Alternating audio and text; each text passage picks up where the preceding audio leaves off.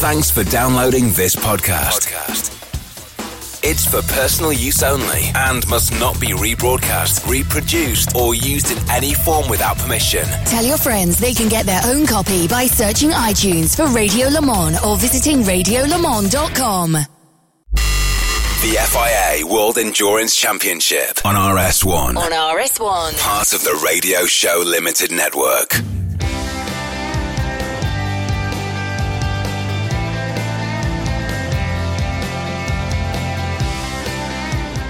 A very warm welcome, everybody, and delighted that you can join us for a look back on what turned out to be a very, very long season in the FIA World Endurance Championship. This was Season 8 for 2019-2020, and heading into a new era, or what we thought was a new era at the time, with new winter scheduling. My name's Jonny Palmer. I'm delighted to say I'm joined by Bruce Jones, who's been keeping me company since way back in September 2019, Bruce, would you believe it, when this season first started?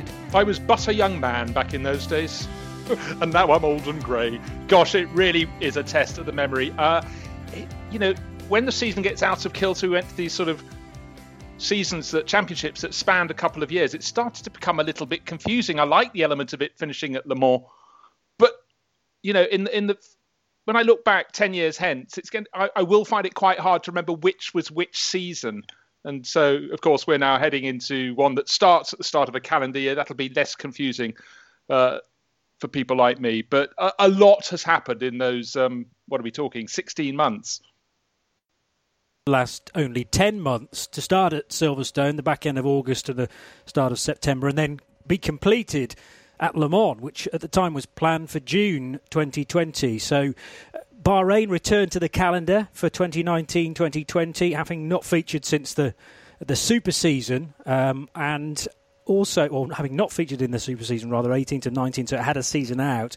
We also, if you remember, Bruce, had a planned trip to Interlagos in Brazil, and that would return for the first time in 5 campaigns. Now, I remember one of the big talking points when the calendar was first announced at Silverstone 2018 was this idea of changing the race lengths for the new season. So we would have a 4 hours of Silverstone. That didn't go down too well, I remember, with the fans at the 18 event, followed by, a month later, the 6 hours of Fuji, another 4 hour event in November at the Shanghai International Circuit in China, and then a couple of races that were planned to be very long indeed, 8 hours at Bahrain to run from the day into the night. Then a 7-week break, and originally we were due to go to Brazil, then to Florida to repeat the previous year's 1,000 miles of Sebring on the Friday of the famous 12 hours of Sebring, and then in April, Spa, followed by Le Mans. So let's just talk about that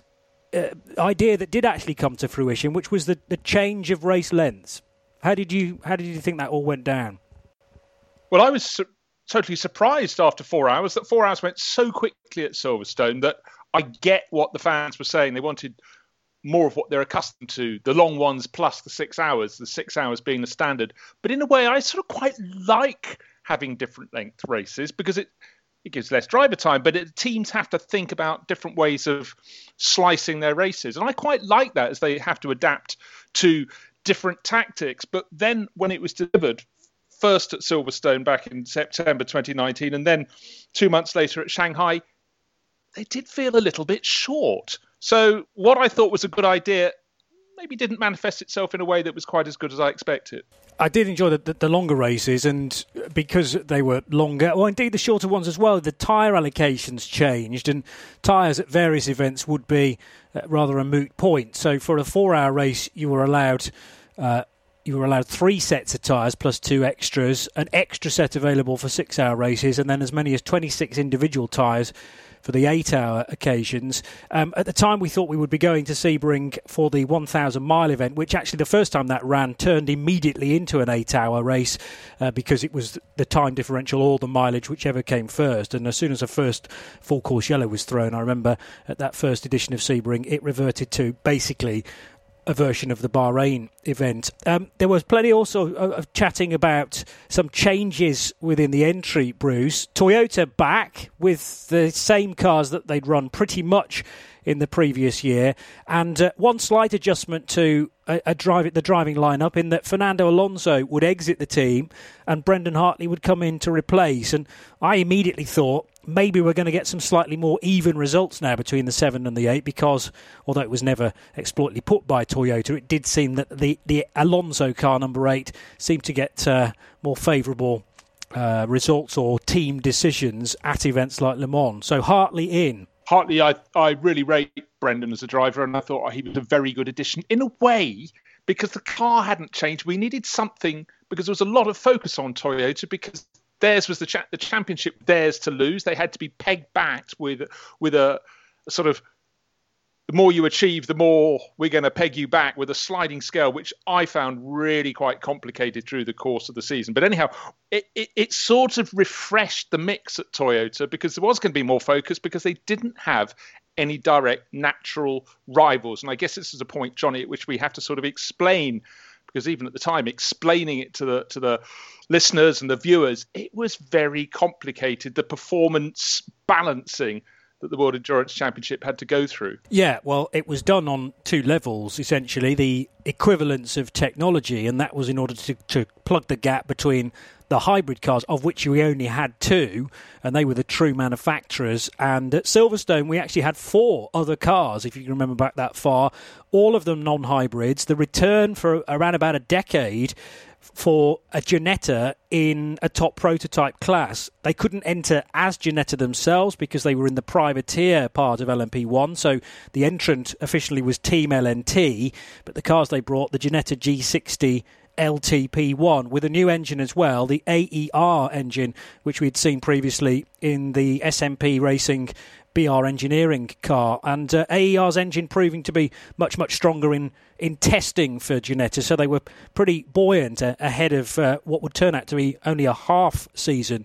for the Yorkshire squad. And also at Silverstone we had 2 of the Swiss-entered Rebellion Racing R13s, one for a team that would see the whole season out, Bruno Senna, Gustavo Menezes and Norman Nato, but effectively a guest entry and therefore not scoring points. The number 3 car was at Silverstone for Nat Berton, Pipo Derani and Loic Duval. But the first job was actually to add in total 28 kilos to the 2 Toyotas in order to slow them down enough so that even in a single race like Silverstone, the Rebellions and the Ginettas would be able to sort of match them. But even at that stage, Bruce, it was relying on Toyota having a real nightmare, and they didn't at Silverstone. They ended up beating their rivals in LMP1 by a lap. So you could see why the secondary slowing of Toyota was then required. We'll move onto that in a second. But LMP1 was pretty good at Silverstone because we had 6 cars. Yeah, exactly. And the Ginettas, you touched on their AER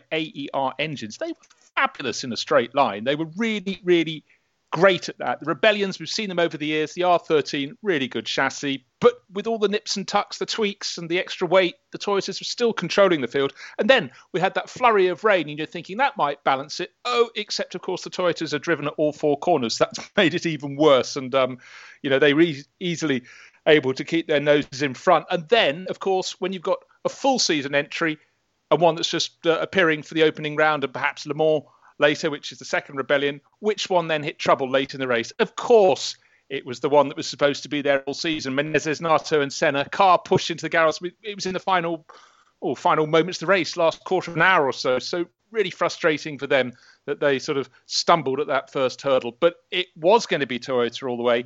And thereafter, of course, their performance would be slowed increasingly. If you keep winning, you get more of a performance deficit for the next race. The sliding scale of success handicap, but that wasn't to be introduced until Fuji. So let's just turn our attention to LMP2s and one or two adjustments in the team there. We'll detail some of the returning teams first of all. So again, 2 cars from Jota. One entered as Jackie Chan DC Racing, as it was the previous season, but the 38 became known exclusively as a Jota entry, so therefore changed its entrant flag from China to Great Britain, and their drivers for the opening race, at least, would be Roberto Gonzalez and Antonio Felix da Costa, to be joined by Anthony Davidson after round one. But Ant had had a karting accident, which meant that he suffered a pretty serious rib injury and ruled himself out of the opening round.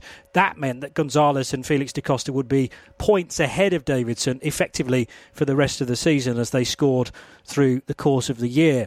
Signitec Alpine, no longer known as Matmut, but Signitec Alpine Elf, the new sponsor, with Thomas Laurent, André Negrau and Pierre Rag, multi-ELMS champions and also former World Endurance champions as well. So good to have those three back, particularly with such a big team name.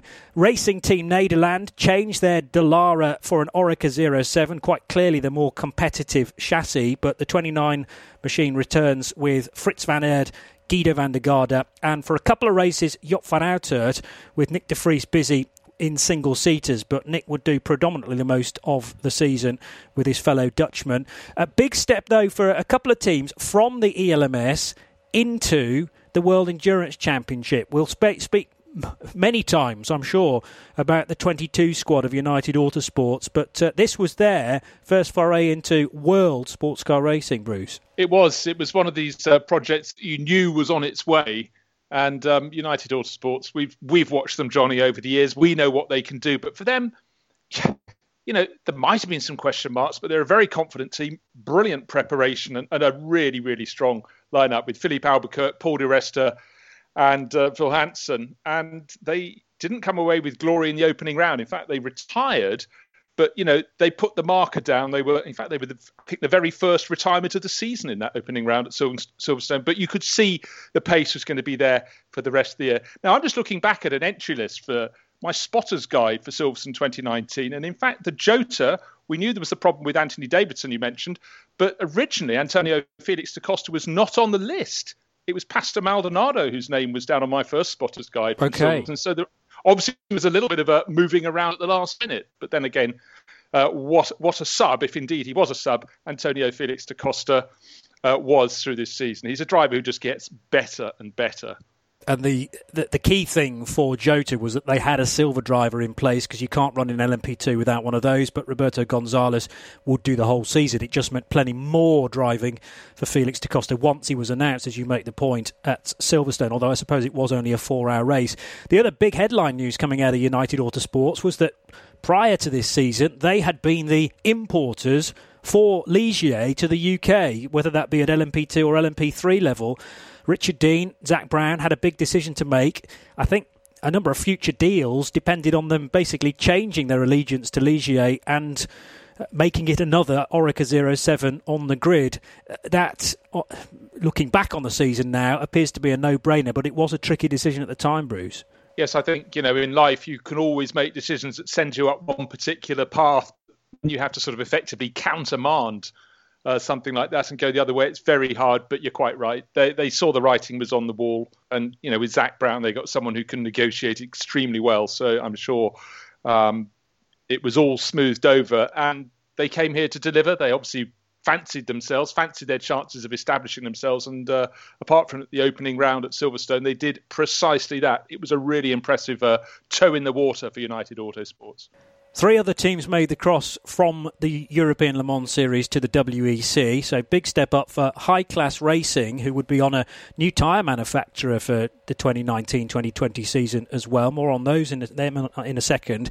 Cool Racing of Switzerland, Nicolas Lapierre and Antonin Borger, along with Alexandre Coigny, and the Cetellar Racing crew from Italy, the only effectively non-Orica on the grid, because once you rule out Alpine as being exactly the same as an Orica 07, the Dallara P217 that had been run, or a similar chassis had been run by Racing Thiim Nederland, as already mentioned in the previous year.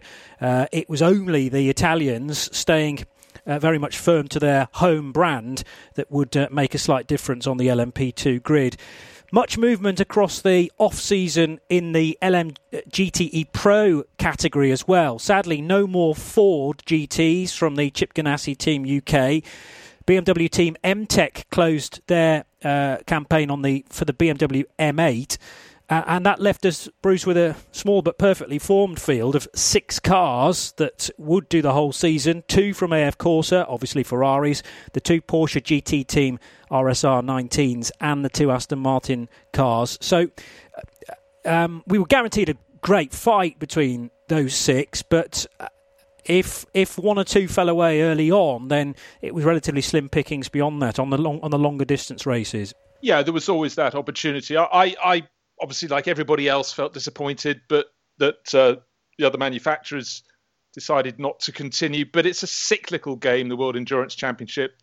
GT will be bolstered again pro level, I am sure. But the racing generally was fantastic, and I really always enjoy the GTE Pro battle, because you could be 3 hours into a 6 or 8 hour race, and you have the first at least 5 or 6 cars almost nose to tail. So they always entertain.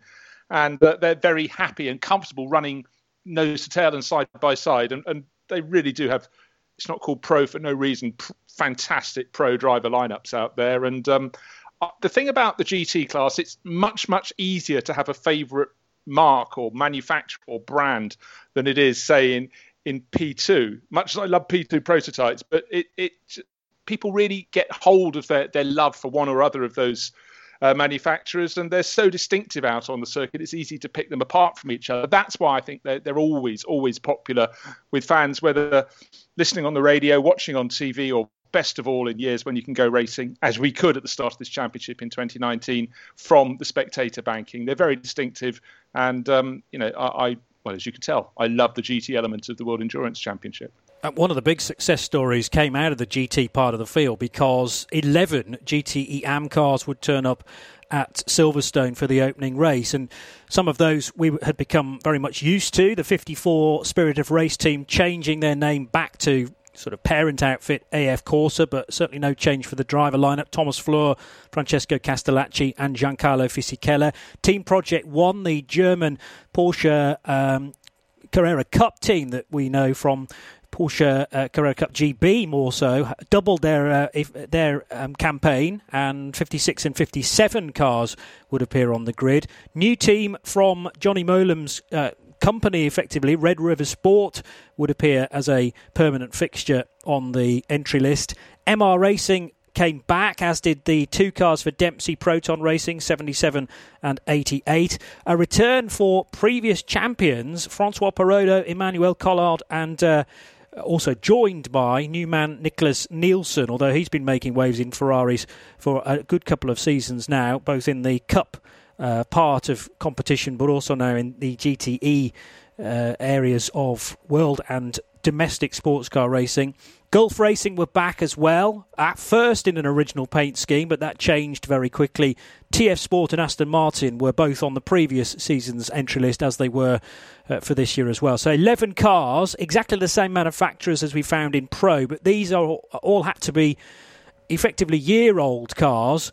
So you can use the same Ferrari that is used in Pro, likewise the Aston Martin, but because Porsche turned up with a brand new car, it was the older type seen in AM. OK, the variety is not necessarily there compared to, let's say, the world of GT3, but I think all three manufacturers have hit on something special when it comes to their customer programme, and that's the reason why they've sold so many cars and so many seats in GTE AM. Oh, exactly so, Johnny, and I really think this class always has to be strong in the World Endurance Championship, because people build their way up towards the big one, and any driver who likes driving a long-distance race, what is the big one? Of course, it's the Le Mans 24 Hours, and there are various ways into the championship through the series, like the European Le Mans series and the Asian Le Mans series, and it's not just for drivers of prototypes, so it's really great that this class is strong at the moment, and hopefully it will continue within years to come. Other manufacturers coming into GTE Pro, and then in time their cars trickling down to GTE AM. So we had plenty of variety, but that lineup, particularly the Perrodo Collard, with a driver I've blown the trumpet for a long time, Nicholas Nielsen, it was always going to be strong. And, through the course of the season, they had a really, really good run. In fact, they took the opening race by a full lap at Silverstone from the AMR entry of Paul Dallalana, Ross Gunn and Darren Turner. So they really got their season going in style. And Silverstone was our only chance of the year to actually see how everyone was going to get on at base weight, because a a rule that was introduced for the whole of the 2019 season in European Le Mans Series was success ballast, touring car-esque success ballast, and you either had 15, 10 or 5 kilos added to your car through the season if you were first, second, third in the championship, and that was also applied in exactly the same way for the top three in the previous two races. But we didn't need to worry about that in the opening race. Also, there was a tyre battle to look forward to in LMP2, but no longer were Dunlop part of the championship. Instead, welcome from Akron, Ohio, Goodyear returning to top-level sports car racing for the first time in 13 years. They used to supply teams, of course, in the American Le Mans Series, as it was in 2006, and raced in the 24 Hours of Le Mans that year. But a big shift. This is all down to Goodyear basically being the parent company of Dunlop, and from a marketing perspective, perhaps easier for Goodyear to market from a world stance, that arm, rather than Dunlop, which is more of a... it's separated a franchise affair around the world, i.e. Dunlop in Australia isn't necessarily the same, well, isn't the same as Dunlop UK and Germany. So it was a business decision, but nevertheless great to have such a historic tyre brand back on the grid, Bruce. Absolutely so. Fans of 1970s and 80s Formula One, Goodyear just seemed to be... on every winning car. It was extraordinary. But no, it's good. And you totally get this element about global branding and global markets, not necessarily all, well, split down into international markets. But yeah, good to have. And it proved to be a very interesting battle in P2 between the Goodyear cars and the Michelin Schod cars numerically. Sort of, I hadn't done the split between the two of them in terms of, only a few on Michelin really at the start of the season. Anyhow, maybe it changed the balance changed a bit for the Le Mans 24 Hours, but it was predominantly Goodyear. So on to Silverstone we went, and we would witness the world competitive debut of Porsche's new 911 RSR 19. This new car, like its predecessor, mid-engined. So for the purists of Porsche, maybe a bit of sacrilege, but purely from a balance point of view, and also to get that rear diffuser as large as it needs to be to compete with Ferrari and Aston Martin, they would continue with that. With the German mark. They also, I think, toyed with the fact that they might go with a turbocharged engine, but decided in the end on a 4.2 naturally aspirated flat six, as I said, between the driver and the rear axle, with the gearbox rearward of that, but a slightly larger engine nevertheless. These Toyotas would run very heavy as well, in an effort to try and slow them down and bring Ginetta and Rebellion back into the mix. And the quote from the organisers was that the primary goal of equivalence of technology is to ensure that each technology competing in LMP1, both hybrid and non-hybrid, has the same performance potential. And they actually made another, it was 14 kilos initially for the prologue, which was held in July in 2019 at Barcelona. But after the prologue, the organisers realised another 14 kilos would be necessary. Well, we'll move on to the GTE result in a moment or two. But so qualifying would give us an idea, Bruce, as to the difference between Toyota and the four privateer cars. And I make the gap half a second, just over half a second, between the Conway Kamui Kobayashi and Jose Maria Lopez number 7 car that took pole, and the best of the privateers, which was the number 1 car of Bruno Senna, Gustavo Menezes and Norman Nato. So reasonably close. It was a question about keeping that as condensed as possible across 4 hours, knowing, as you've already mentioned, that there was potential for poor weather as well. Yeah, and again, just touch on the fact they have four-wheel drive. So I was encouraged by the gap being the size it was. Of course, maybe for the Toyota drivers, it felt like driving in the wrong gear, the way their cars were so much appreciably heavier than they had been in the previous, well, not many months before, at the end of the 2018-2019 championship at Le Mans. But it seemed all fair and square. But the trouble was, the Ginettas, as we commented, had great speed, but were both fragile. In fact, one of them at one stage in the race lost a wheel. I think it was the number 6 car, if memory serves me correctly.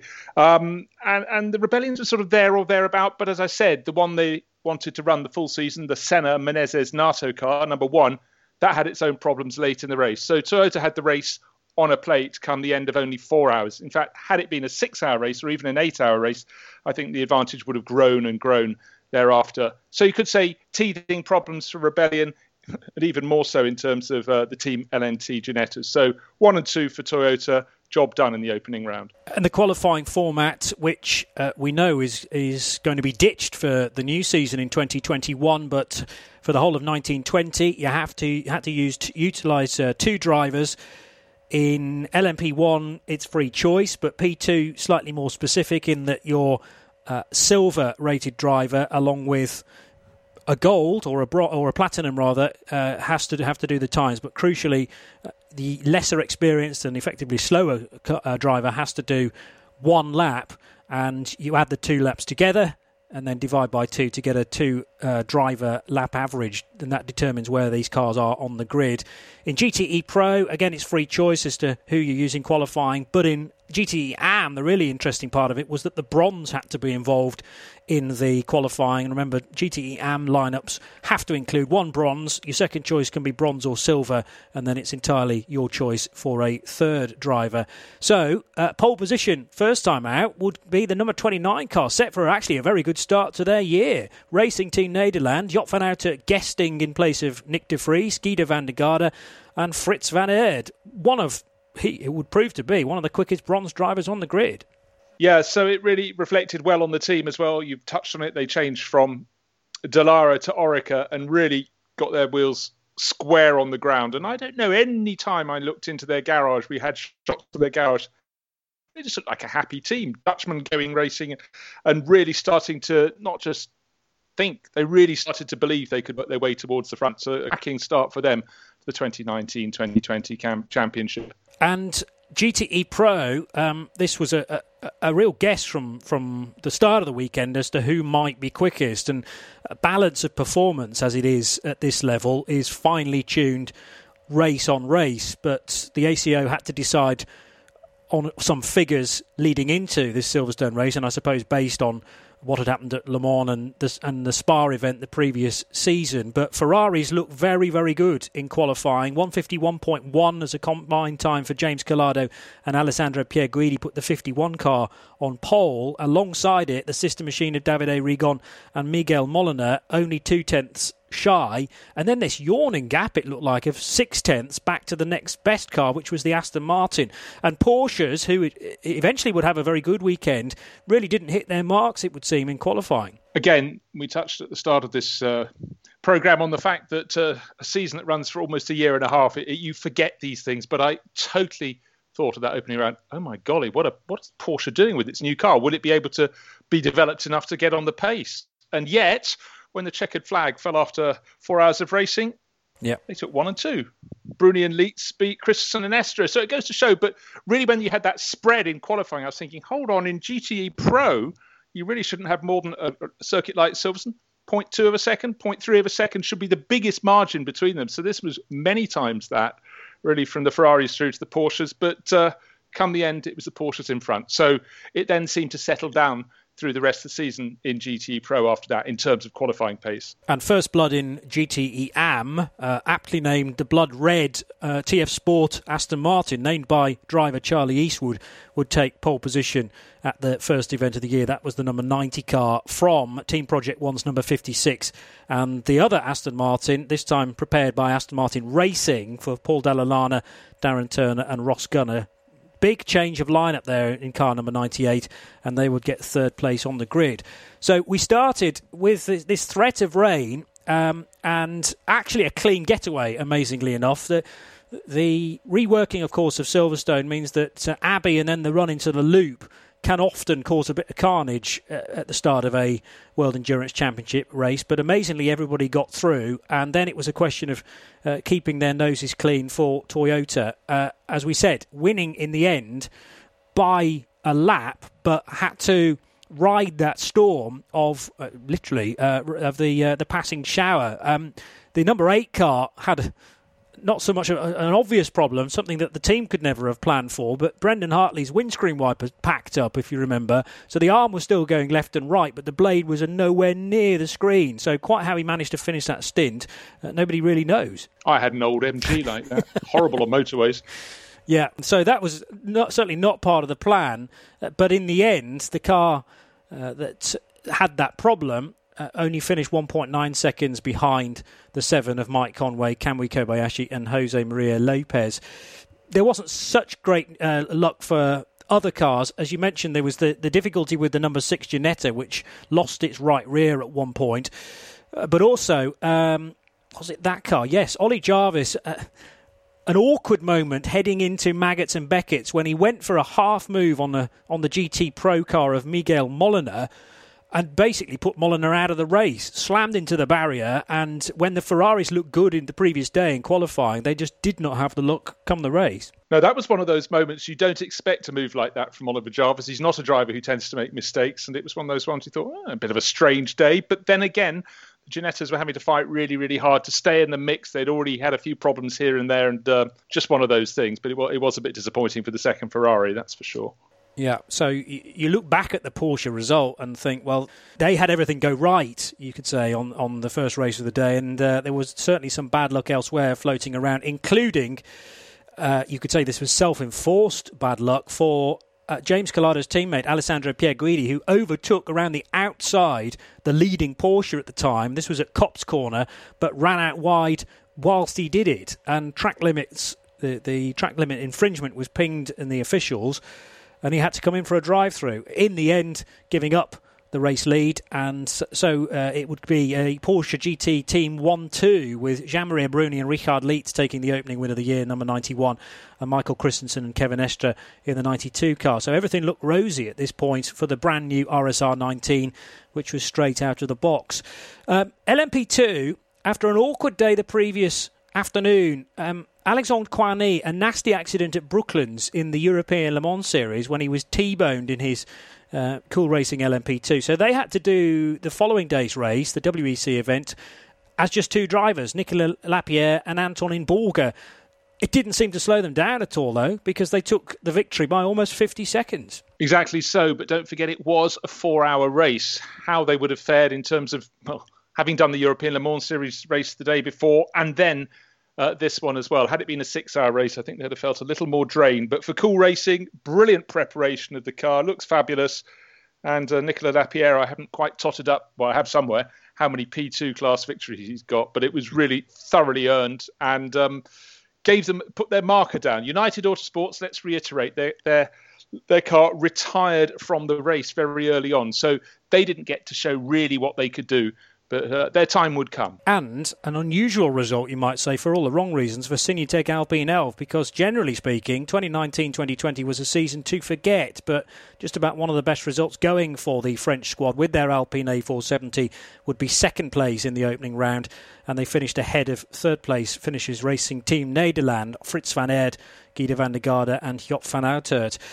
Perhaps the writing was on the wall in LMGTE AM. We would be hearing a lot more about this trio, Francois Perrodo, Emmanuel Collard and Nicholas Nielsen, who took the opening win of the year in the 83 car, two-thirds of that lineup returning after a good portion of time out of this particular championship.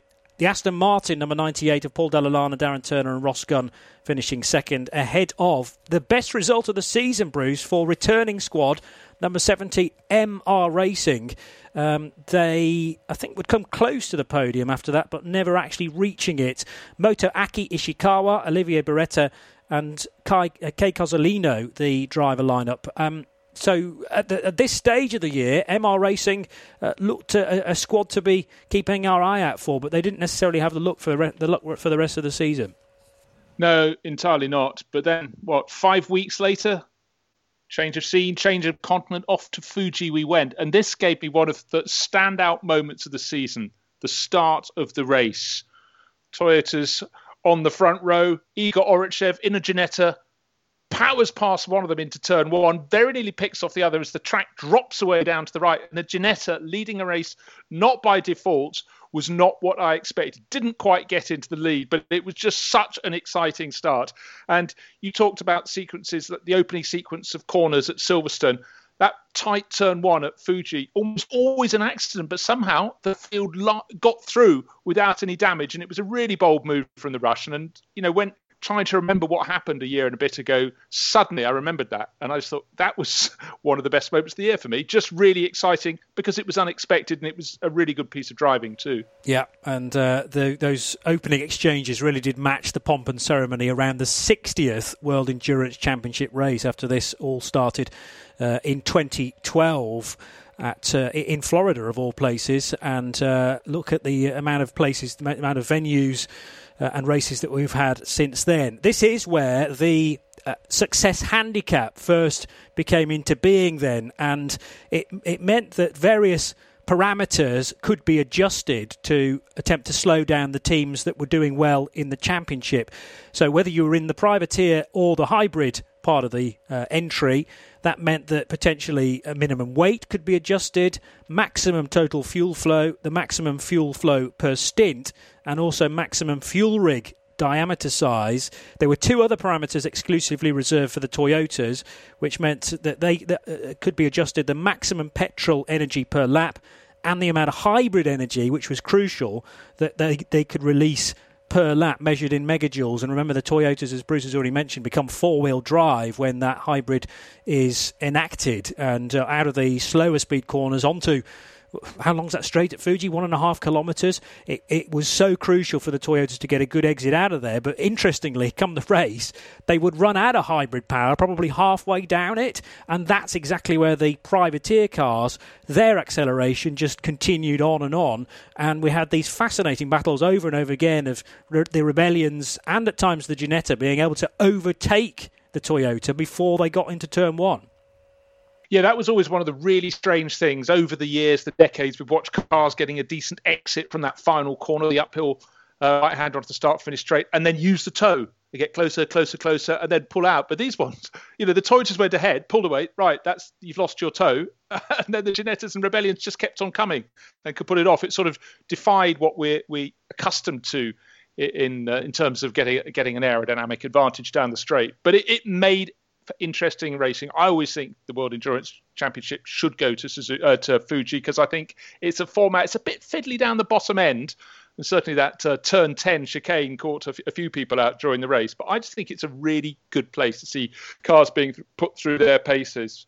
Talking of the paces, I mentioned Richard having that brilliant start. He didn't stay in second place for long. Went back to third. Went back to fourth, and up to second place. Not even halfway round that opening lap came Bruno Senna, who really drove beautifully in the 2019-20 season in his Rebellion to put it up, and it took Toyota until about another half dozen laps later before the second car, their number 7 Toyota, came through to give to the first and second positions in the race. But it did show that even with the first level of pegging back, and obviously the number 7 car being pegged back more than number 8, because that was the car that won at Silverstone versus second place, the number 8, that they could still eke their way to the front of the field. Yes, at this point of the year, it was reasonably simple to work out the calculations for success handicap, because the idea is that you, as your reference point, you use the team that is lowest down in the championship. But the problem was that as we got further and further into the year, that would continue to be the Ginetta, which wouldn't increase its points. So eventually there was a virtual reference point that had to be introduced. But heading into Fuji, an 8-point gap between the 7 and the 8 Toyotas. So reasonably easy to work out that the 8 car needed to be marginally faster. There was a slight tweak for Ginetta, with Charlie Robertson moving from the 5 car to the 6. That would open the door for Luca Ghiotto, who at the time had 3 wins in the FIA Formula 2 Championship. And the new lineup in Car 6 would be Charlie Robertson once again, Mike Simpson and Guy Smith, with Ollie Jarvis for one race filling in for Paul de Resta in the number 22 United Autosports car, because Paul busy with his Formula 1 media duties. In LMP2, we welcome Nyck de Vries for the first time into the championship, filling, or rather Job van Uitert was standing in for him at Silverstone. And that, again, proved to be a great 3 drivers for the 29 car, because OK, they might have had a bit of safety car on their side, but Fritz van Eerd still had to do his minimum drive time. They come out with a win by a lap. Indeed, a whole lap clear of DC Racing Orica of Aubrey, Stevenson, Tong. But, by this point in the season, Giedo van der Garde he's always impressed me, but to me, my prayers got answered later in the year when he was made to start at the back of the field in Spa and got up into the P2 class leader. He's the overtaker extraordinaire in that black and yellow colour scheme. It was very, very easy to pick him out. But that was great. But don't forget, High Class Racing moved up into the lead of the race and then got caught out by Ray. These were one of the teams that came up from the European Le Mans series. And I love seeing different teams being at the top of P2. But in the end, the smiles all round in Racing Thiim Nederland's garage made that trip the whole way over to Japan more than worthwhile. There'd be a retirement for a team that would do well for the most of the season, the 38 Jota crew of Roberto Gonzalez, Felix da Costa, and now Anthony Davidson, who joined the team from Fuji onwards. In GTE Pro, a first win of the season for Aston Martin in the number 95 crew, the Dane train, as it's so often referred to, Marco Sorensen and Nicky Team, with Michael Christensen and Kevin Estre, I think, just about hanging on to the championship lead. Yes, they did, but the 95 car closed in a little bit from that, and Aston actually scoring a first and a third-place finish in the pro category. Tricky race for Ferrari, only good enough for fourth and fifth, and often their complaint for AF Corsa is that things aren't quite as even as they might be on the balance of performance, but again, didn't have a huge amount of luck, the two Ferraris. No, entirely not. But, what stood out to me was the fact that Aston Martin won GTE Pro by an entire lap for Christensen and Estre's Porsche, and that is not common in GTE Pro. So, slightly unsettling time for some of the manufacturers there. But Aston Martin really starting to look good, and also, they did it on a track that was predominantly dry. We did have that little flurry, so it was an interesting run for them. But let's face it, Johnny, over the years, how many races have stayed fully dry at Fuji? Count them on about one finger. No, yeah, indeed. And the engineers up and down the pit lane would have been glued to the radar to make sure that the narrative of the race wasn't going to shift dramatically.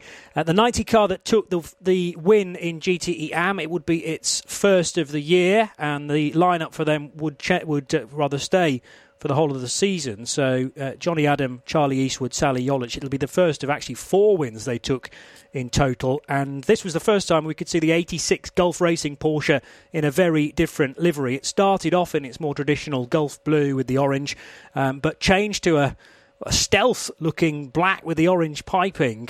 The name of the team could not be altered as per the ACO rules, but nevertheless nice to have a different-looking Porsche on the grid. So, heading to the 4 hours of Shanghai, and this, by the way, would take place at the start of November, we had both Toyotas level pegging on points, both with 44, so they would be pegged back by the same amount, exactly as you could say, really, at Silverstone, although everything was set to base levels the previous two months prior to this, but 44 points, slightly easier as far as making the calculations are concerned. Charlie Robertson becomes the lone point scorer in car number 5, but steadily and surely Gustavo Menezes, Norman Nato and Bruno Senna are creeping up the championship table. The 29 Racing Thiim Nederland team arrive in Shanghai with a 6-point advantage, courtesy of their win last time out, and it is still Michael Christensen and Kevin Estre leading the GTE Pro Drivers' Championship, but only by a point now because of such a good result for Sorensen and team. And it's very tight as well in the GTE AM standings. Only 10 points separate the 83 and the 90 squads, AF Corsa and TF Sport, who would be the main protagonists for the whole of the season. So, 4 hours of Shanghai, a history-making race, Bruce. Because of further adjustment on the success handicap, we have a brand new pole sitter. Rebellion, looking great. It was really, really good pair of qualifying runs for them, but then pole position, particularly at Shanghai, you got a nice easy line into that opening corner, but unfortunately for Bruno Senna, he was 4th, knocking on 5th by the time they got down there. Do you remember it was the worst start of the season, Johnny? Yeah. He didn't get away, did he? And not at all. Whether that was wheel spin, gear not engaged correctly, I'm not sure whether we ever did get to the bottom of that, but those to take advantage were the two Ginettas, positioned right next to the Rebellion on the grid. However, they chose to overtake Norman Nato, who did the opening stint in the number 1 car, before the white line.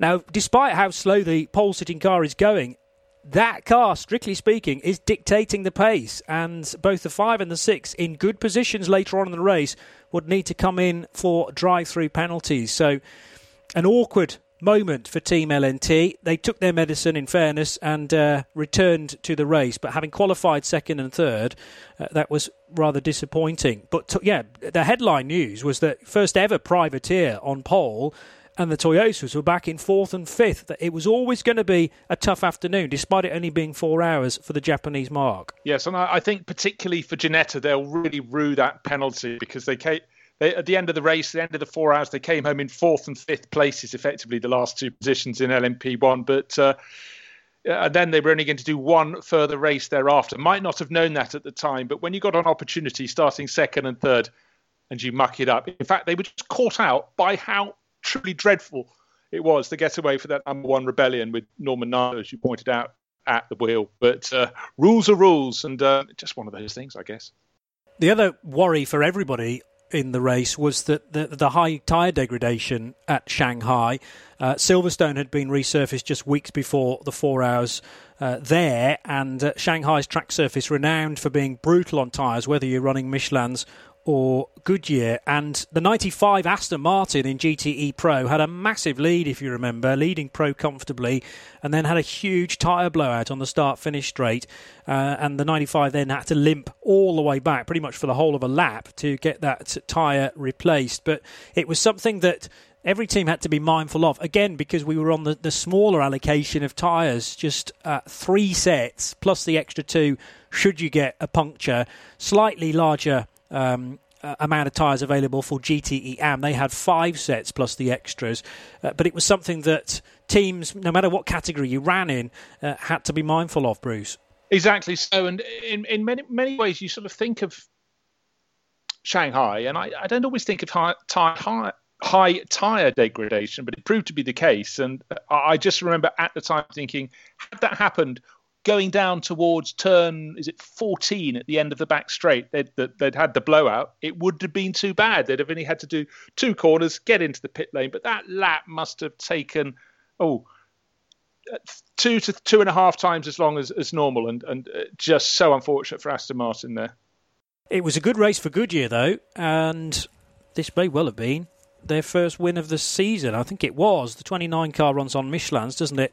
And the 42 also. Yes, so first Goodyear victory for Jota, and they also managed to finish second for the sister car, Jackie Chan DC Racing. So a chance for Davidson, Gonzalez and Felix da Costa to score their first 25 points of the season. And at this point, I'm thinking we've had 3 races, 3 different winners in LMP2. We are set for a stonking season.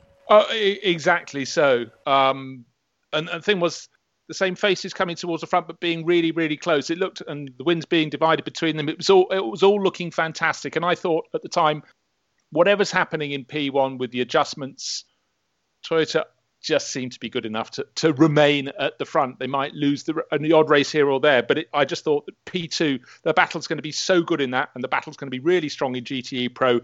That will help us through a season people have looked at and said, but who is going to beat Toyota? It really was going to be a good distraction.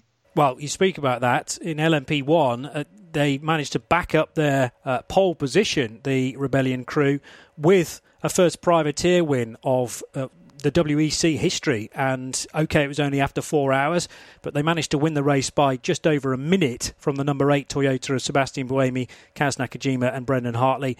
And the 7 crew finishing in third, just ahead of the troubled Ginettas with those 2 drive-through penalties.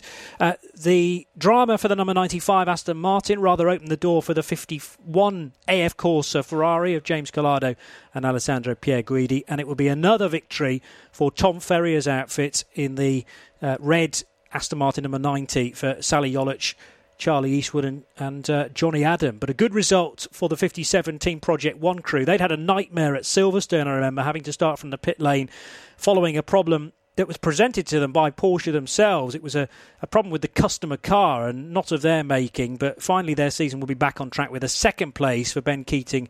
Larry ten Voorde coming in for Felipe Fraga, who was busy with his Brazilian stock car campaign at this point, and Jeroen Bleekemolen, who stayed for the season.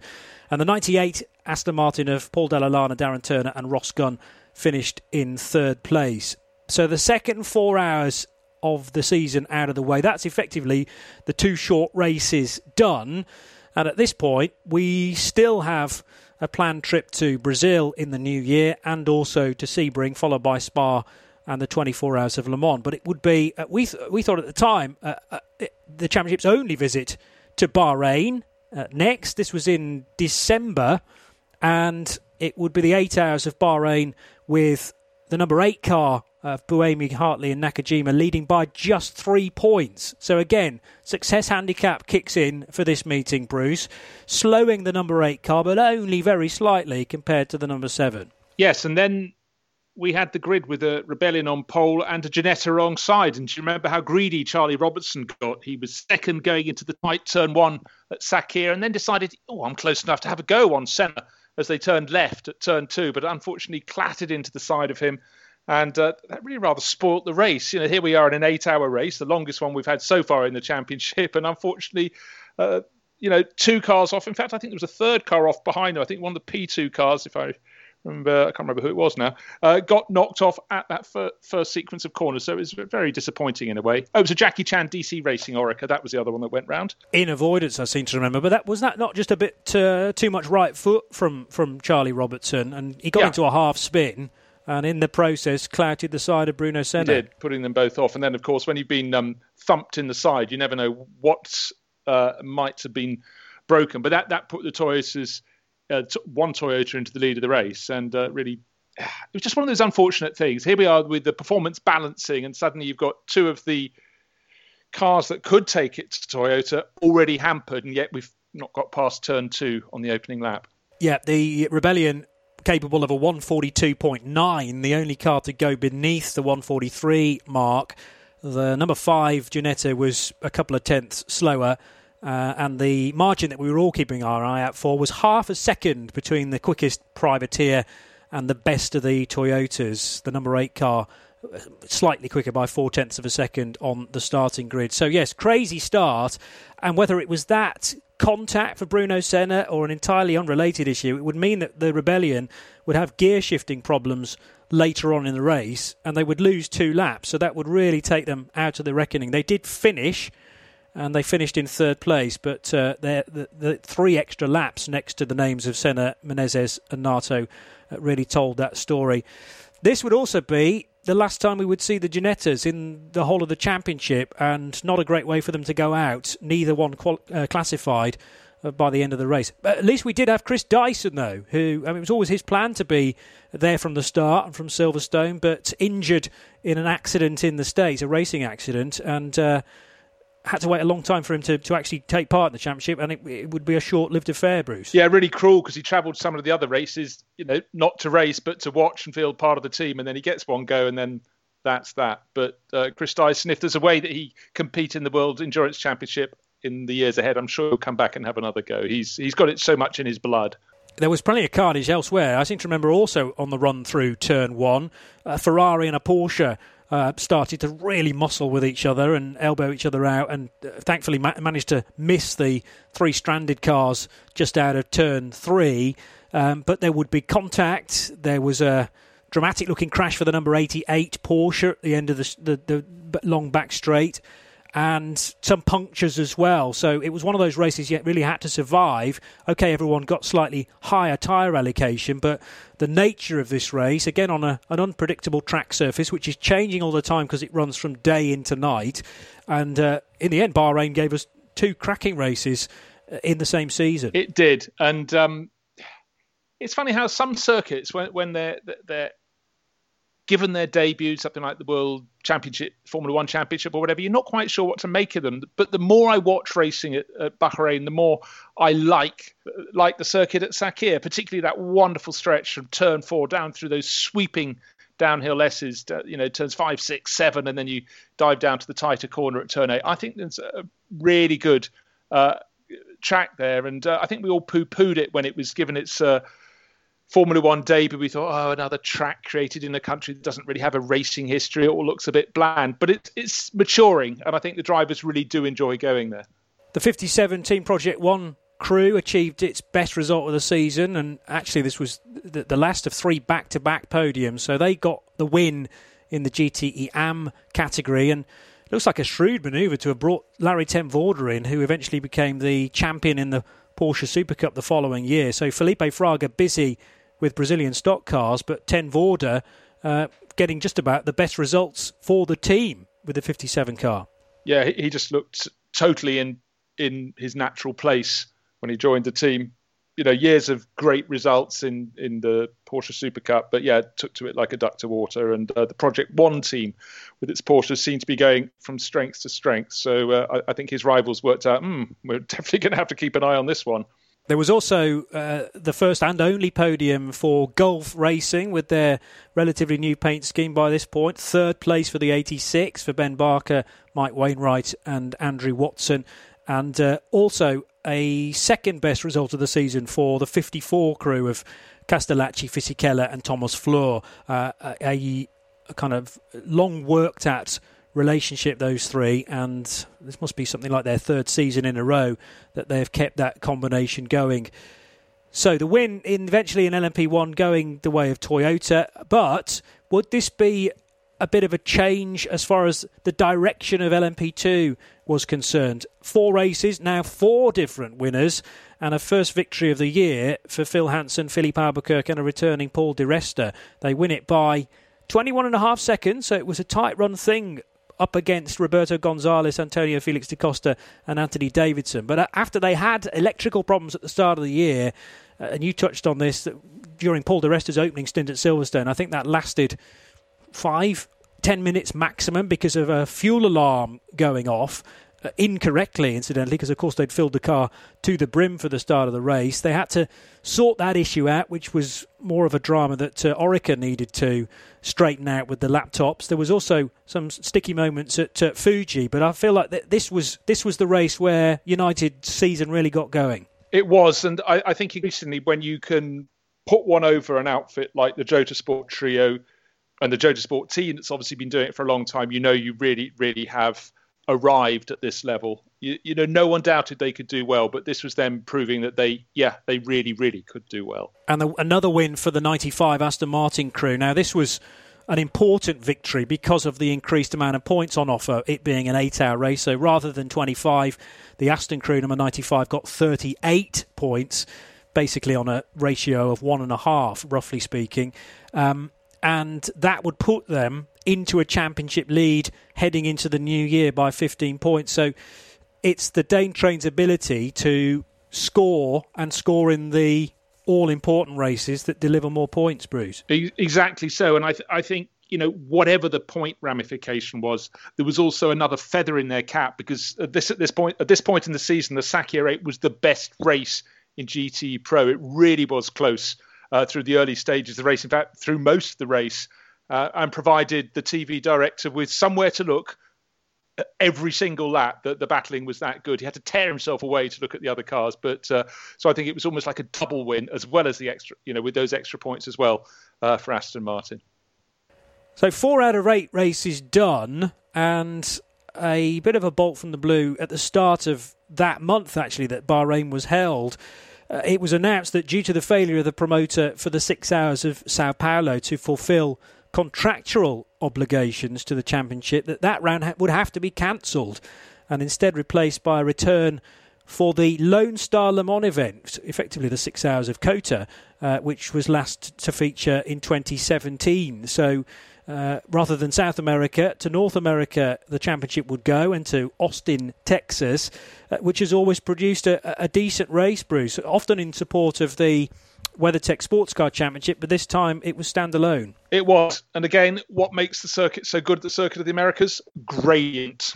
And it makes the cars look dramatic. It feels much more involving for the drivers to have to work their way up and down the slopes, up to turn one, then the plunge down through those wonderful S's that seem to keep on going for about 8 or 9 corners. And again, a good race, but not a Toyota race. The second win of the campaign for Rebellion as Menezes, Nato and Senna pulled away from pole position. And then by the end of the race, by the end of 6 hours, they were 51 seconds clear of that number 8 Toyota this time, Buemi, Hartley and Nakajima. But do you remember, there was drama towards the end because they only managed to pull off victory for Rebellion by saving fuel. So just, backing it off, so they didn't have to do a late race splash and dash. But it kept us on our toes talking about it. And well done to Rebellion.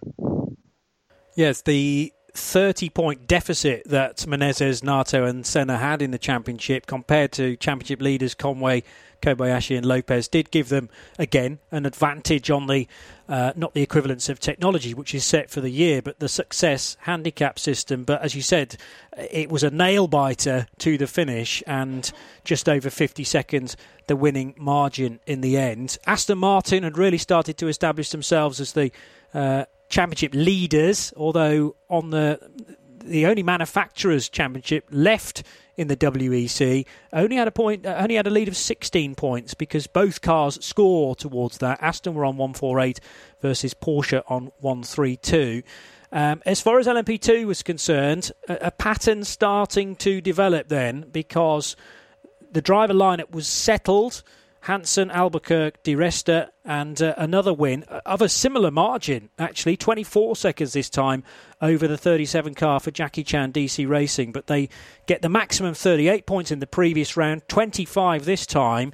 And this is really sending me signs that the 22 United car is one to look out for the remaining races. Yeah, a lot of pride with that. And again, for them, coming somewhere like Cota, it's not somewhere they've been before, so it's not like just trotting over to Spa where they'd competed in the European Le Mans series. So this must have given them, United Autosports, Richard Dean and the guys, a real boost with that second win of their campaign. Generally speaking, a good result for Jota because they get both cars on the podium. A tricky phase of the season for Racing Thiim Nederland because they had gone into Bahrain as championship leaders by a couple of points, but came out of Cota just a few points off the top by the sixth round of the season. In fact, had fallen to fifth by the sixth round of the season. So I wouldn't exactly say that Racing Thiim Nederland season was going off the rails, but they were just finding those podiums slightly more difficult to come by. Also at Cota, another great result for the Dane duo of Marco Sorensen and Nicky T, 95 winning again. Winning well. And, it's almost a case of the relationship between Team and Sorensen is so tight. I remember Nicky T, the effervescent Nicky T, always describing Marco as his brother from another mother. They're just like that. And with their confidence being up, they really started to believe. And I do believe that success breeds success. And for Aston Martin Racing, maximum points all. Thank you very much indeed. And of course, Aston Martin, even more reason to smile. The AMR Vantage didn't win in GTE AM, but the TF Sport version most certainly did. Adam Eastwood and Jolic doing it again. And they, in fact, the second of the Aston Martins, the AMR one, came through into second place in class. So really, really good day in Texas for the Aston Martin crews. Yeah, the 98 crew actually completing back-to-back second places, 3 podiums in a row for that team now, and equaling their best result from Silverstone. There would be a late change in the driver lineup, and I think this is the point in the season when Darren Turner steps aside and Augusto Farfus comes in for the next couple of rounds, with actually a returning Pedro Lamy for the final event of the season at Bahrain. We'll get to that in due course, but nice to see Pedro Lamy still on the end of a phone potentially for Paul Dalla Lana after such a long standing relationship with him and Matthias Lauda when you go back to last season. So that's the 6 hours of the Circuit of the Americas done, and well, the plan next was to travel to Sebring for the 1,000 miles, the second event, the second season that event would have run, to be taking place on the Friday of the 12 hours of Sebring, the bigger event with the much longer history, of course. However, more or less the week that everyone was due to fly out, that event cancelled because of the outbreak of coronavirus around the world, and that part of America really suffering from it. Now, I know one or two people that did actually make it to the track expecting it to take place. Others, thankfully, were lucky and were due to get on a flight maybe within the next couple of days. But really, at this point, the championship is thrown well and truly up into the air, and we wonder whether it's ever going to get completed, Bruce. Well, through the course of 2020, we got used to calendars being drawn up, agreed, and then thrown in the bin and starting again. And this was just another one of those that threw big question marks in the air. Of course, it turned out that the replacement for this event would be what would become the last round in Bahrain, the second visit to Sakir. But at that point, we thought nobody knew how bad things were going to get. And it was very, very unsettling. But off to Spa-Francorchamps we went instead in the middle of August. Now, there's a slightly interesting point here. The race we had at Spa-Francorchamps was a 6-hour race. And, of course, that meant it got a certain allocation of points. But had we had the 1,000-mile race, Jonny, would that have given us more? I'm trying to remember now. Had we had the 1,000 miles at Sebring. And according to your performance potential, if you're one of the Toyota crews versus the rival crew, they would have probably preferred the number 8 crew. I think would have found it more beneficial. They'd have been in a better place heading into a race at Sebring for 8 hours than they would have done otherwise. But anyhow, it was a 6-hour race. It was Spa-Francorchamps, long-standing WEC favourite, and always the chance of rain. And then some. But, you know, the point that you make is a very much a good one, because the same success handicap data was used at Spa as it would have happened at Sebring. So, yes, this time across a shorter race and fewer points on offer. So it would have been interesting to see how the championship might have panned out had it been able to stay to the original schedule. Qualifying took place. Still the number one rebellion, the favourable performance. Now only a 19-point gap, though, to the championship leaders, who are still Mike Conway, Kobayashi and Lopez. That was the case heading into the Lone Star Le Mans as well, although the points gap between the two Toyotas has narrowed by 3. So it's you could argue that the success handicap is doing its job, because it's tightening the points margin between the top 3 and regulars in the LMP1 category. So qualifying goes the way of the number 1 car. They do a 159.5, which is 0.8 quicker than either of the Toyotas. That's the sort of margin I was expecting to see more often, and the Toyotas have to therefore take up second and third places with a returning Bicolor's Racing team. Now, this was all with a view to a rearranged Le Mans. That couldn't take place in June, so instead a September date was found. And you do traditionally get, Bruce, a few extras to the entry in readiness for the big event the following month. Spa-Francorchamps has always had its extras turning up. But for all that and that 0.8 of a second advantage, the number 1 Rebellion didn't even lead at the start of the race. In fact, another car led for the first 5 laps, the safety car, because, of course, we had a huge, huge deluge just before the start of the race. I mean, rivers running down the track, so they had no choice to start the race behind the safety car. After 5 laps, though, the field was released, and again, we talked of the four-wheel drive element that the Toyotas enjoy when the hybrid's being used, and that was enough for them to just blast their way past and push the Rebellion back into third place in fairly quick order. And in the end, the Rebellion couldn't quite finish on the lead lap, so an indication of the dominance across 6 hours. But the Toyotas gave us a good fight, and the 7 car, which should have been slightly slower, took the win by 34 seconds, but that was just a quirk of how the pit stops panned out. Buemi, Kaz Nakajima and Brendan Hartley making do with second place, therefore. Yet another win in LMP2 for the 22 crew. They had arrived at Spa with a 4-point advantage over Gabriel Aubry, Will Stevens and Ho Pin Tung. That would extend out to 22 points heading into the following race. But you could say that the 37 crew were a little bit on the back foot. They had lost Gabriel Aubry, who had failed a coronavirus test leading into the race. And that meant a great opportunity for Ryan Cullen, Irishman Ryan Cullen, who had never taken part in a standard WEC race before. So he was plugged in to the 37 car, Bruce.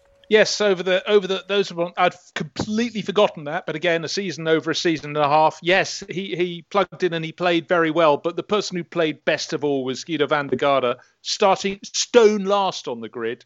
I mentioned this at the start of the review. He worked his way into the lead of P2, just the most extraordinary series of fabulous overtaking manoeuvres past the GTE cars and then the whole way through the P2 field. Standout drive of the year for me, that was. It certainly, yeah, I fully agree, and rewarded with a podium, as it turned out. Job van Uitert back in again to replace Nyck de Vries, but Giedo van der Garde made a name for himself throughout the season of how amazing his getaways were in that opening half an hour. Cool Racing would finish between United and Racing Thiim Nederland with a good result from Nicolas Lapierre, Antonin Borger and Alexandre Coigny. And of course, last time the 42 car would feature that close to the sharp end, Coigny wasn't able to enjoy it with them on the podium, although he was just a stage left, in fact, on crutches at Silverstone. So nice for Coigny to experience the champagne firsthand. In Pro, pendulum possibly swinging back again to Porsche, although points-wise, it wasn't too bad for Aston Martin. They finished second and third, and again, the Sorensen and Thiim duo, who had arrived at Spa with a 26-point lead, scored well with a second place, and although the points lead would narrow very slightly, they would still hang on to it. Also a victory for Manu Collard, Francois Perrodo and Niklas Nielsen. So the 83 car scoring its second win of the season. They started the year with a victory, and the result at Spa would be the first of three podiums in a row, it would turn out. We've not mentioned a great deal about a team that has so often featured at the front, but Dempsey Proton Racing. The 77 car scoring its best result at Spa, Matty Campbell, Ricardo Pera and Christian Reed, who I think even still now has been an ever-present in every single WEC event. They go on to score second place at Le Mans as well, but prior to Spa, where were the Dempsey Proton Racing cars? 88, you could say a little bit of a revolving door as far as its drivers were concerned, because I think in every single round they never did have the same three drivers. Yes, it was always Thomas Preining, TBA. That was their lineup. Yes. And, the young Austrian drove really, really well through the year, but it's not easy with a fresh group of people each time around. 13 different drivers, I made it, that they got through. Preining stepped away for a couple of races and was replaced by Luca Legere and Marco Holzer. And more about Holzer and his two co-drivers towards the end of the year. Also, Johnny Molam's outfit, Red River Sport. Now, we talk about Johnny's kind of imminent retirement, and it's happened on several occasions, I understand. Now, he has always maintained that he is still retired. He's just driving as his duty to company Red River Sport, which is aimed at bringing non-professional drivers into the sport and ultimately trying to get them to Le Mans, which is something that happened in 2020. But the 62 Red River Sport Ferrari scored their third 8th place in a row, I noted, which was just about as best as it got. However, there is marked progress for Bonamy Grimes, who's the non-pro within that. And Charlie Hollings as well deserves a tip of the cap. Yes, indeed. Everyone's doing things in different ways, but the whole project's been about advancing Bonamy to the higher levels of the World Endurance Championship. And, his greatest ambition is obviously success in the Le Mans 24 hours. That will have to wait, but didn't have to wait long in terms of getting to Le Mans because that was the very next round. So unusually for the World Endurance Championship, not uniquely, September was the date. And of course, not just would it be cooler than the high temperatures of June, but we'd have an awful lot more darkness. And it really did give the race a very different feel. And those things were an issue, as was a little bit more leaf fall as well, it being autumn, and some of the GT cars with their wide open grills really did suffer from problems within that as well. But we had a new format to look forward to in qualifying, Hyperpole, which was always planned to take place at Le Mans in 2020, became, rather than the Thursday night entertainment, Friday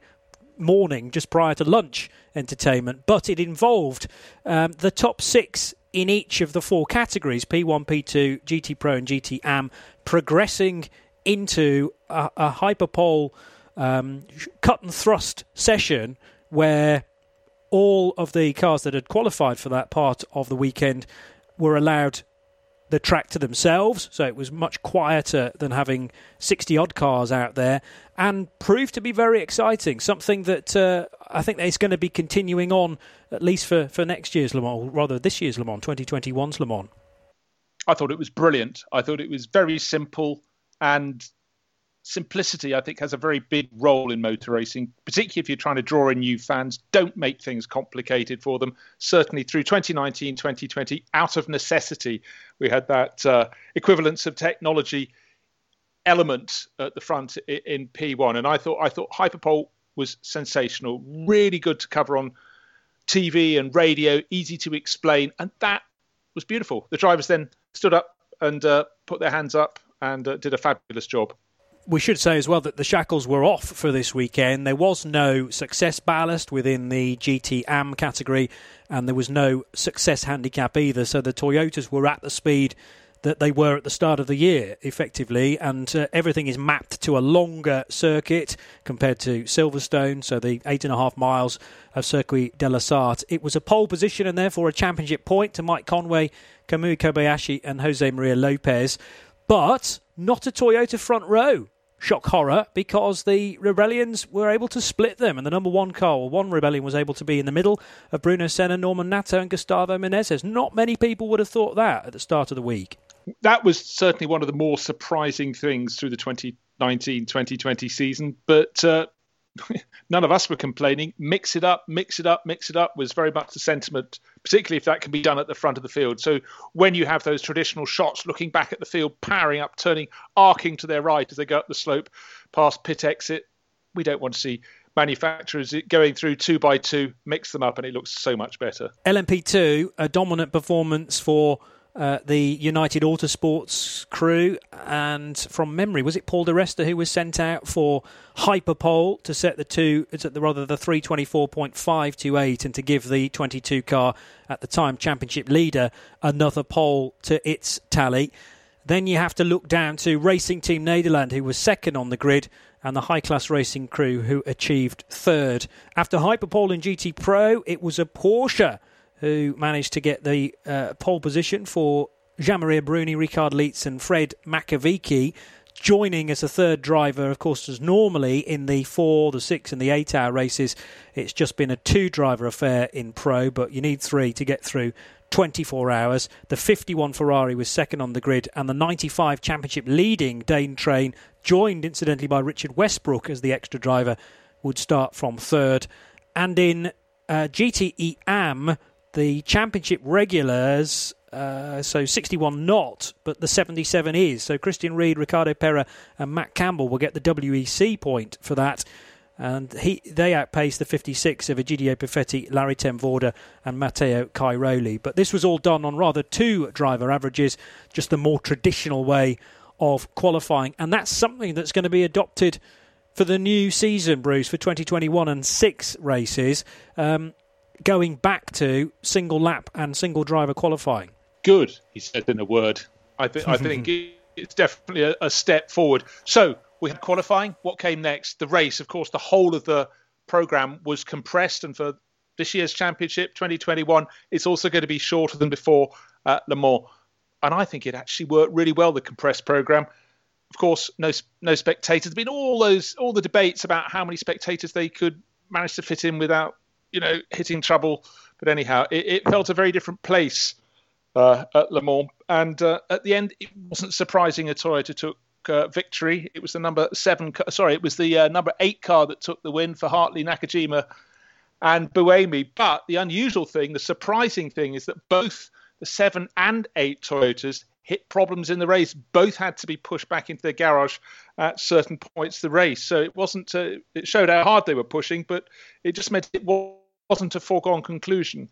Yeah, and from memory, was it both cars suffering from turbocharger issues and the horrible job of having to change those red-hot components halfway through a race is not a task that is envied at all. But it the 7 car had the worst luck again, and you really feel for Mike Conway, Kamui Kobayashi and Jose Maria Lopez because, well, the those that think there's a bit of a conspiracy going on when Fernando Alonso was driving the car will think that the 8 car deliberately won those 2 Le Mans as it did. But I thought that maybe there would be a slightly more level playing field. However, this was just bad luck in terms of car reliability. It was better in the number 8 car. Yeah, nothing more than that. But it just... You know, there was that moment when first, I can't remember which one went into garage first, 7 or 8. And in fact, the number 7 had 3 periods in the garage. You just thought, oh, hold on. But I really did feel not so much. Well, after the 2019 Le Mans, where it should have been Mike Conway's race until the dreadful problems when Jose Maria Lopez was in it and they had the tyre pressure indicator indicating the wrong wheel, etc. You felt, oh, it's just doubly cruel to have a race taken away again, because a really good run. But Buemi did deserve that win. He drove really, really well. Whenever you get an in-car shot of Sebastian Buemi, he never looks happy, but he was furious when it started having problems in this year's race, but he drove really fabulously. So no complaints at all about the number 8 crew taking victory. So almost the same as they lined up on the grid, with, again, a rebellion splitting the 2 Toyotas, but 8 Toyota wins from the number 1 for Senna, Nato and Menezes, and the 7 car having to make do with 3rd and 6 laps down from the leader. But that did give Toyota Gazoo Racing the championship within LMP1. OK, they were only up against Rebellion, which became a single car after Silverstone, and the 2 Team LNT Ginettas, which only lasted until halfway through the season and the 8 hours of Bahrain first time around. But you've still got to win the championship, and they did so, coming away from the 24 Hours of Le Mans with 202 points, an unassailable lead. Same can be said for Aston Martin as we move to GTE Pro in the 24 Hours of Le Mans. It was a victory, but not for the team that had been doing so well in the bog-standard WEC races. That was the Dane Train, who finished 3rd in the end with Richard Westbrook, but a victory for the 97 car, Maxime Martin, Alex Lynn and guest driver Harry Tinknell for the 97 crew. But the combined points for both cars gave them the WEC manufacturer's title for Aston Martin. We subsequently learn that Aston will be stepping away from the championship, so really that was their one opportunity to really seal the deal. Sometimes you think it's sort of serendipity in some ways, but it's become the end of the season with people like Aston Martin stepping away to focus on Formula One, as we found out it was confirmed by the end of 2020. It seems like a sad day, and certainly for Aston Martin, I don't know, it's a mark to me that should always be racing at Le Mans. End of story, as far as I'm concerned. Now, not the end of the Aston Martin story in sports car racing. I hope they don't only ever do Formula One from now, because Aston Martin, I can count on my fingers really probably on one hand how many manufacturers I think just belong to sports car racing, and Aston Martin is very much one of those. Well, the tectonic plates beneath this championship are moving at a great pace, you will say, and I'm sure they're going to look at the environment in a year or 3's time and further assess. But yes, it was a sad day when that was announced, no doubt.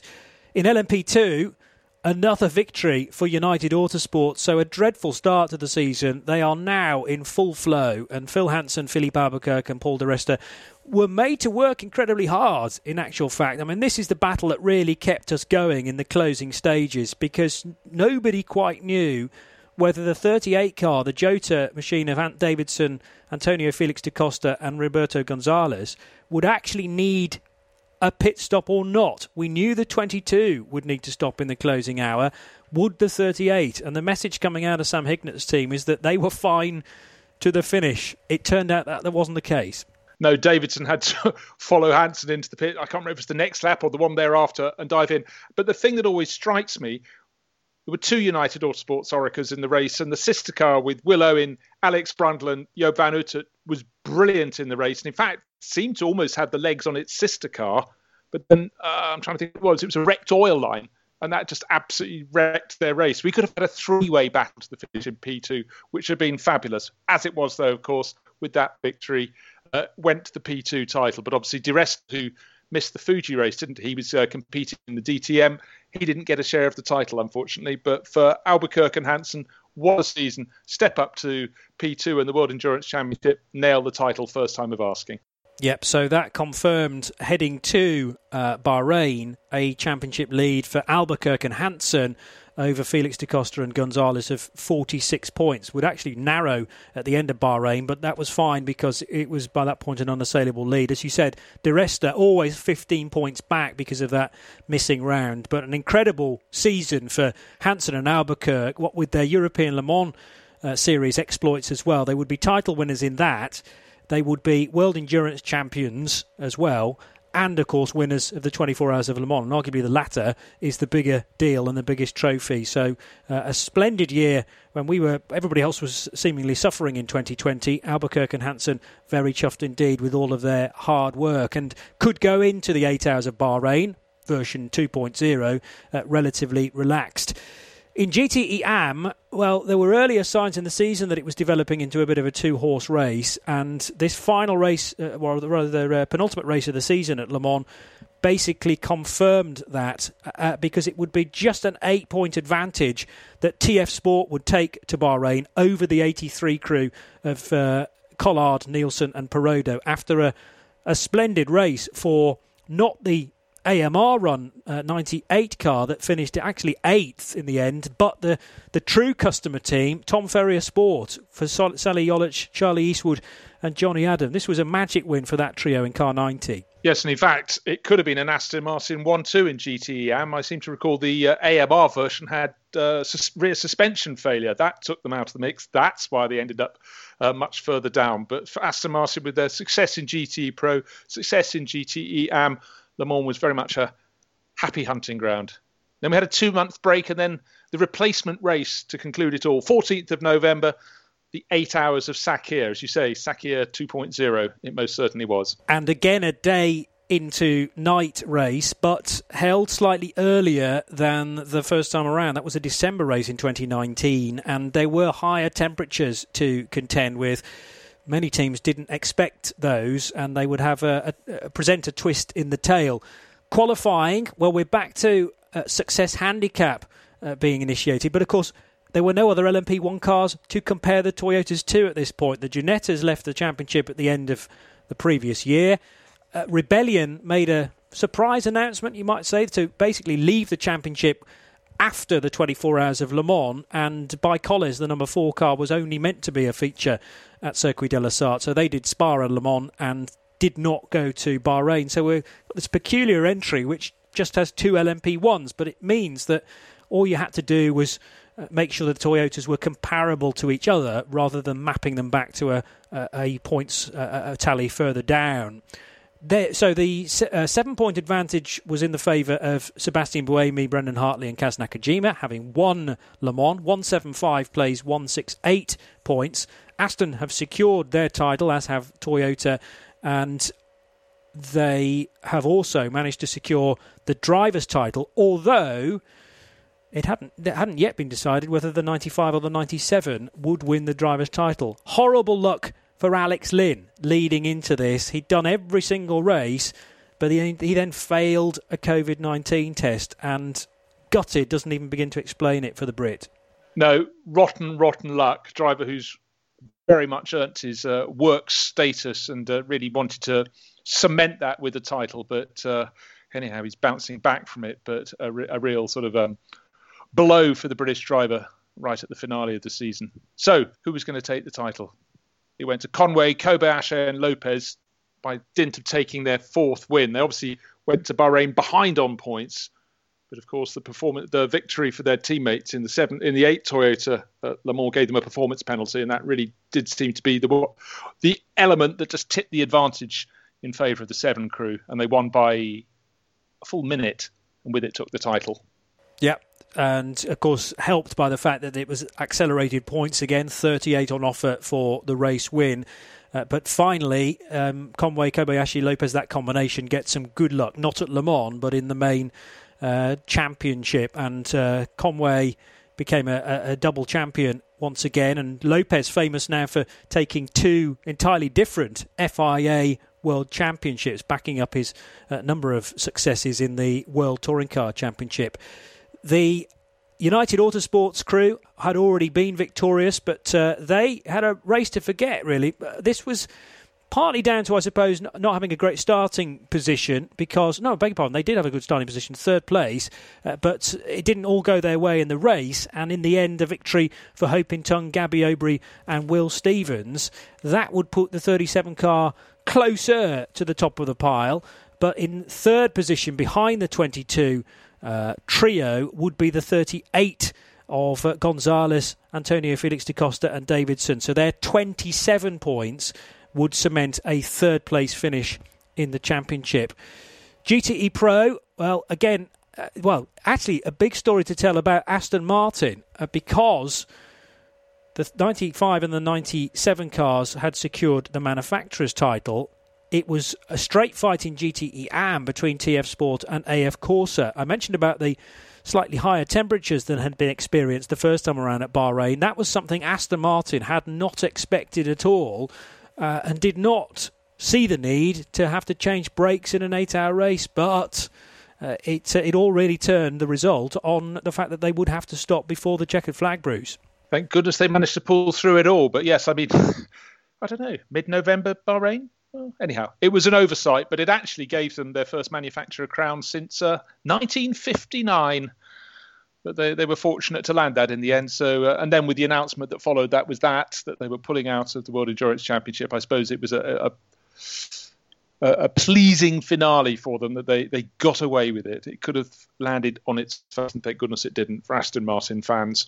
But you just imagine the emails that were probably going back and forth between AMR and TF Sport saying, Tom, you're probably going to have to come in and change those brakes. And after they were in a great position to take victory, they needed to outscore AF Corsa, keep their head above water. It was 8 points leading into the final race. However, 8th place finish in the end for TF Sport because of that brake change would lay the path open for AF Corsa and for Emmanuel Collard, Nicholas Nielsen and Francois Paredo. I remember a phase of that race where they were actually level on points, and it was going back very similarly to the European Le Mans series. It was going back to numbers of wins, number of second places, and even to the point of when they were scored in the season as well. But TF Sport, sadly, coming home in 8th. It was worse for Aston Martin Racing's 98 of Dalla Lana, a returning Pedro Lamy and Ross Gunn. They would be 9th for the same reasons, and it would mean a championship victory in GTE AM for AF Corsa, Bruce. Indeed it was. Collard, Nielsen and Paredo. Collard and Paredo, how many years they've been racing together. They're good friends. They race well together. And it was enough. But that was sort of unexpected twist to the tail. I felt confident they'd be finishing the season in second place in GTE AM. But for TF Sport, as you pointed out, it wasn't to be. Next year, perhaps. When I say next year, I mean this year, 2021. So in the end, the Toyota number 7 win by only 5 points. Mike Conway, Kobayashi and Lopez ahead of the sister machine car number 8 with a very decent result for the Rebellion trio of Menezes, Nato and Senna, especially considering they didn't do the final round, finishing just 62 points adrift of the only manufacturers, the only hybrid cars in LMP1. We didn't see the Ginettas obviously finish the season, and Bicolis was never a point scorer. Aston Martin took the manufacturer's title by 43 points over Porsche. They had pretty much sealed that on the previous round, and a very Ferrari number 250 was the final amount for the 51 and 71 488 Evos. In LMP2, United Autosports take victory by 38 points over Jota, and Sorensen and team become the drivers' title winners in the GTE Pro division. And as I mentioned, Collard, Nielsen, Paredo in AF Corsa win by 13 points over TF Sport. So to the new season, and deliberately condensed season rather than 8 races, it will be 6 in a summer campaign as well. At the moment, as we speak, Sebring remains an event that takes place on the 19th of March. That's the Friday of the 12 hours of Sebring the following day. Spa in May. Le Mans planned for its more traditional date of June, the 12th of June, so 11th into the 12th of June. Monza a month later in July. Fuji, the second of the flyaway events in September. And then to end at Bahrain, the 20th of November. I think that's sensible decision-making from the team that was outgoing at the time, Gérard Neveu, but of course Frédéric Le Quen has taken over as the head of LMEM now, and he's got a tough job on his hands, you would think, in the current state of the world. But six races seems sensible. I think so. I think yet again we're having a change in technology, a change in the way it's harnessed for the World Endurance Championship. I think the decisions that have been made and the compatibility, the closing of the gap to racing in the States, I think is all a very good thing. And I think give us a couple of years and I think the World Endurance Championship will really be speeding along with the positive news of the Audi return. You know, again, one of those manufacturers that should be in the World Endurance Championship. So I'm really positive about what lies ahead in the next couple of years. It's not an immediate fix, but I think some very clever decisions have been made. And I think there's sports car fans should be licking their lips about what's coming up. And some of the footage of the new Toyota hypercar that was obviously taken at Portimao within the last few weeks looks very exciting indeed. So they've been testing that car no end, and Glickenhaus as well returning. It's a heavier car for Toyota, but a lot of the technology has actually been carried over from the TSO 50 into the new car. So we've had a difficult spell. Season 8 has been trying at times, and one or two people have been rather puzzled about the equalisation methods. But we're coming into a new dawn now, and a very exciting couple of years, you would think, in the FIA World Endurance Championship. Bruce, it's been a delight calling all the races with you over the last... What did you say it was? 14 months? It's been a bizarre season, longer than the super season, as it turned out, but very much looking forward to the future races in 2021. Well, thanks, Jonny. It's been fun, and I'm looking forward to doing it all again in about 12 months' time. Good stuff. Bruce Jones there. My name's Jonny Palmer. Hope you've enjoyed us looking back on the 8th season of the FIA World Endurance Championship, and we look forward to what's to come in that campaign, which should kick off in March at Sebring. We will see you then. Bye for now.